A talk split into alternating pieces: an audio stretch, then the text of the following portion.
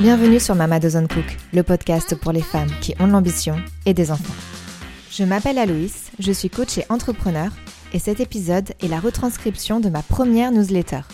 On y parle de commencer et d'arrêter de vivre dans sa tête. Bonne écoute La magie des débuts. Quand l'idée de Mama Doesn't Cook me traverse, il est 4 heures du matin et je n'arrive plus à retrouver le sommeil après un énième réveil d'Iris, qui n'a que quelques mois.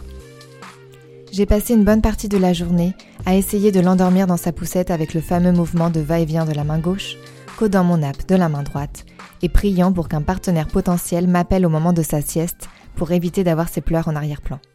Et alors que je fixe désespérément le plafond à la recherche de Morphée, c'est l'épiphanie.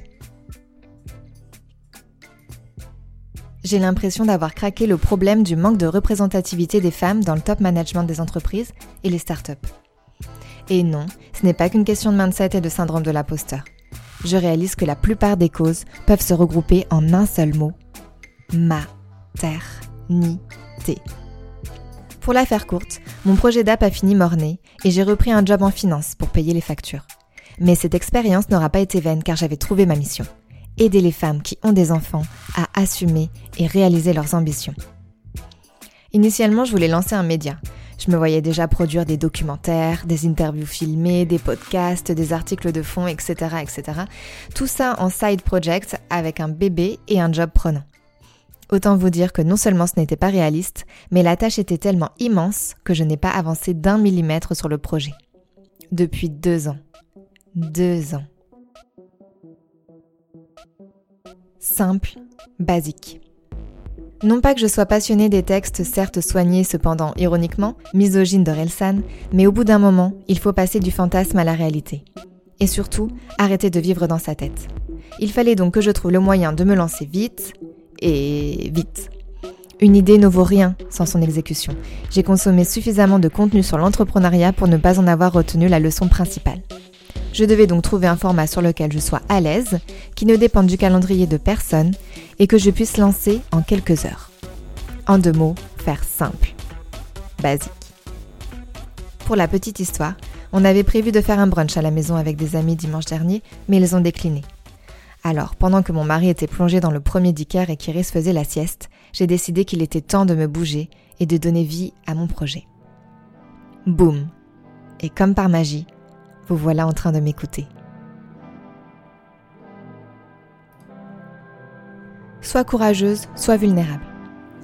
En écrivant mes premières phrases, je me rends à l'évidence qu'on ne peut pas maîtriser un sujet sans passer par la case débutant. Si vous n'avez jamais vu la neige et que vous chaussez les skis pour la première fois, a priori, vous passerez une mauvaise journée. Mes cousins réunionnais pourront témoigner. Si vous n'avez jamais touché un piano, peu de chances que vous puissiez sortir autre chose qu'une comptine dès la première leçon. Et quand vous écrivez une newsletter pour la première fois de votre vie, il y a fort à parier que vous serez loin de la prose de Baudelaire. C'est aussi ça à commencer. Accepter d'être ridicule, de faire des trucs vraiment nazes, de tester, de se planter, de n'avoir aucune idée de ce qu'on est en train de faire. Puis d'ajuster, de tester encore et de recommencer, en mieux si possible.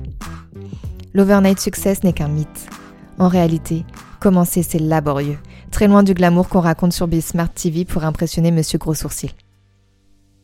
Quand on commence, l'accomplissement n'est pas dans le parfait, mais dans le fait tout court. Humilité, mon amour. Je voulais attendre d'avoir un nombre conséquent d'abonnés avant d'envoyer mon premier billet.